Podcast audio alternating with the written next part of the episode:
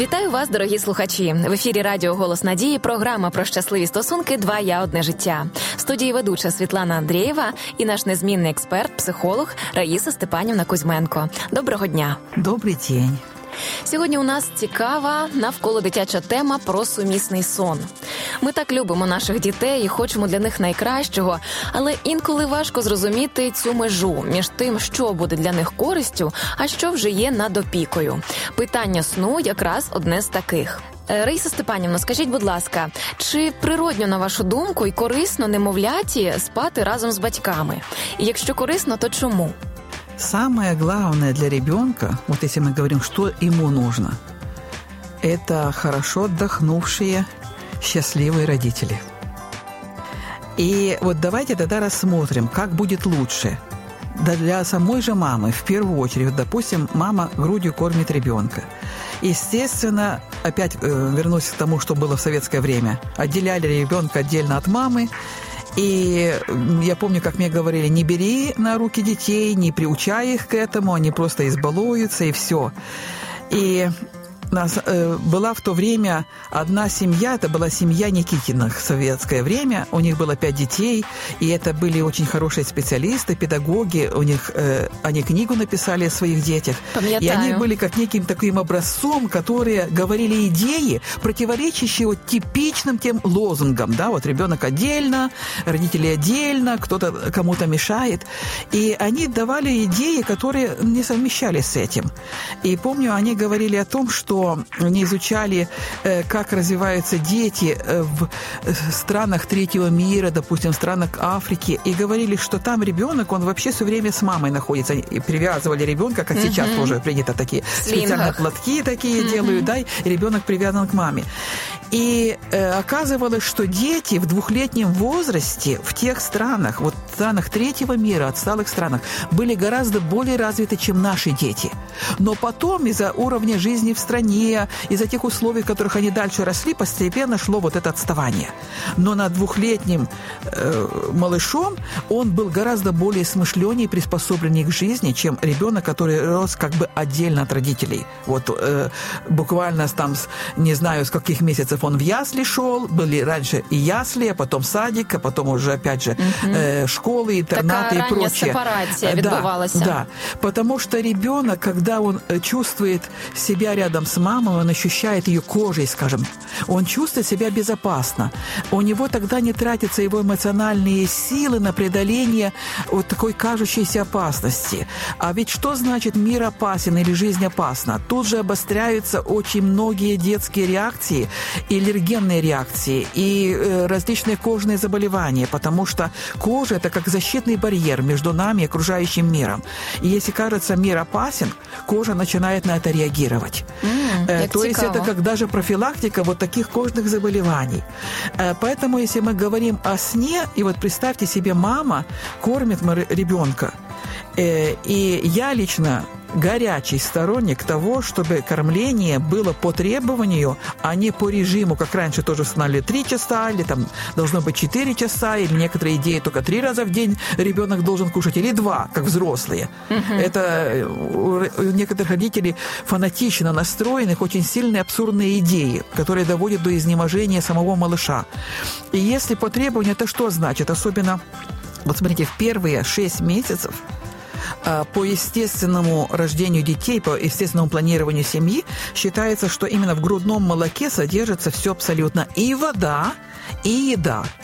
То есть вначале идет вода, оно более жиденькое такое молочко, оно еле-еле там э, забелено, а потом уже более густая э, пища, густое молоко – это еда. Поэтому ребенок по требованию, он может даже пару раз пососал и бросил грудь, он попил воды, Так. но он почувствовал маму, ему рядом с мамой просто хорошо, и все. И не надо беспокоиться, почему он не высосал должную порцию или прочее. Нормально, все нормально. Если мы будем пользоваться вот этим принципом по требованию, ребенок регулирует это, грудь подстраивается под ребенка. Чем больше ребенок растет и больше высасывает, тем больше в груди прибавляется молока, и можно не сцеживаться, не заботиться об этом, не будет ни маститов, так. ничего. Это если мы в это русло спокойно вошли. И вот представьте себе среди ночи, сколько раз маме нужно встать, чтобы дернуться к ребенку, встать, побежать, ее сон теряется все. Или он под боком лежит. Она просто его придвинула спокойно, она не тратит лишние силы, и она больше высыпается, чувствует себя хорошо. Я повторю, ребенку нужна отдохнувшая мама. Это важнее всего. Постепенно он потом привыкнет, э, когда мама спокойна, когда родители спокойны, когда на эти процессы они не переживают, э, простите за выражение, с ума не сходят по поводу, как это он не, еще не в отдельной кроватке спит и прочее, а спокойно к этому относится, все так спокойно начинает происходить. Приходит время, ребенок постепенно начинает отдаляться от своих родителей. Вот наподобие, как ребенок начинает ходить. Э, мы же не все время его носим на руках. Приходит время, когда он начинает совершать свои первые шаги. И он их делает, и его невозможно удержать. Но он, смотрите, отбежал на какое-то время и возвращается обратно. Прижался, получил порцию тепла, ощущение своей безопасности опять отходит, постепенно отдаляется. Это вложено в программу развития личности каждого человека. Поэтому и с этим сном тоже будет все в полном порядке. Э, не стоит волноваться, если взять на весы, что лучше – вот, допустим, отдохнувшая мама или вот принцип, что он должен сразу отдельно быть, то, конечно, лучше отдохнувшая мама. Для ребенка это лучше, для всех это гораздо спокойнее и лучше, это ценнее, чтобы мама была отдохнувшая. Абсолютно згодна з вами, Раїса Степанівна. Я свого досвіду скажу, що мені було комфортно і добре, що дитина спить зі мною десь до півтора року. І потім вона потихеньку сепарувалася в своє ліжечко. Зараз вже їй 3,6, і вона абсолютно спить в іншій частині кімнати Тому що в нас одна кімната в іншій частині кімнати сама собі і не спокійно. требує бути рядом з вами Ні, не всю потребує. Дуже рідко на вихідні може попроситися до нас да, у ліжечко, да. тому що сумує. Скажіть, будь ласка, до якого віку дитина може спати з батьками без шкоди для її психологічного здоров'я? Саме ось такий крайній вік. Я не могу сейчас точно какую-то границу установить. Я думаю, что если, естественно, родители спокойно к этому относятся, вот как вы уже сказали, что где-то к трехлетнему возрасту, даже раньше, ребенок, естественно, начинает спать отдельно. Э, хотя я знаю некоторых родителей, которые буквально, допустим, оставляют ребенка, мама оставляет с собой, что ребенку и 7 лет, и 8, и 10, и он спит, муж где-то в отдельной комнате, а ребенок недалеко от нее там рядом спит на двухспальной кровати, пусть даже хоть под отдельным одеялом. Я думаю, что это уже, конечно, совершенно ненормальные процессы. И э, поэтому э, где-то к трем годам э, даже раньше, так, да, даже раньше ребенок можно. сам, естественно, если родители Э, спокойно к этому относятся, если они сохраняют доброжелательные отношения, если они сами смотрят на эти процессы совершенно спокойно, ребенок будет спокойно спать в отдельной кровати. Э, потому что он своих счастливых, отдохнувших родителей невольно уважает и воспринимает. И каждое слово мамы и папы сказано ему в том плане, что вот так хорошо, вот это нормально, вот ты уже растешь, смотри, уже у тебя свое место есть, у тебя уже своя кроватка есть, смотри, как это хорошо очень спокойно воспринимается. Все, естественно, происходит. Е, Раїса Степанівно, зрозуміло, це така ситуація позитивна, якщо так складається. А що робити, якщо дитина все ж таки відмовляється спати е, у своєму ліжку, коли їй вже там настало 3, 4, 5 років? Е, я думаю, что надо задать себе вопрос, почему это происходит, чего он боится. Для этого есть какие-то причины – и, думаю, глубокие психологические причины, скорее всего, сложных отношений в семье, взаимоотношений между родителями, незримого вот посыла мамы, что ребенок рядом со мной – это лучше, чем муж рядом со мной.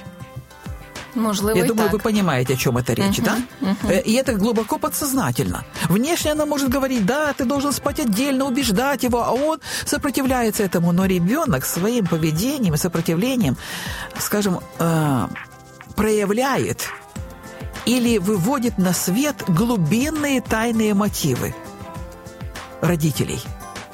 Дуже Он как будто берет на себя вот ту проблему, которая в семье уже есть.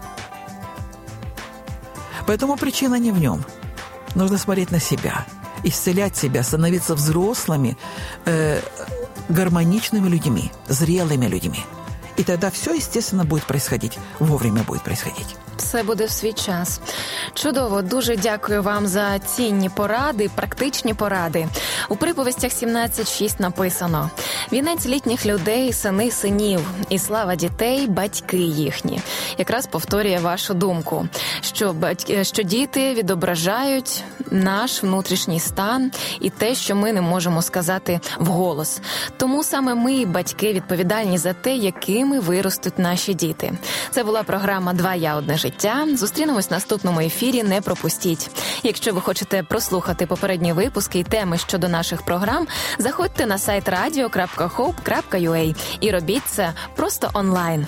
На все добре, до нових зустрічей.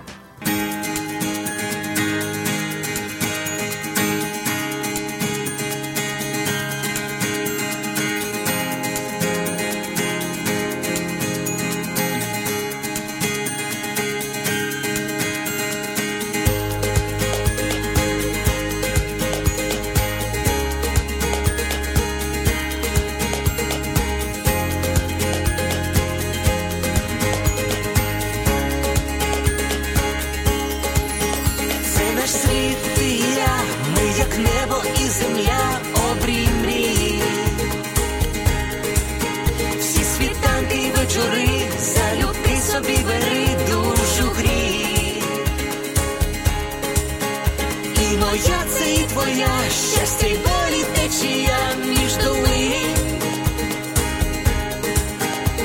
Ми різні, а вже ж та для двох світ один. Один для одного тепер ми назавжди. Сім'ю створили разом я і ти. Кохати це різноманіття почуття і життя,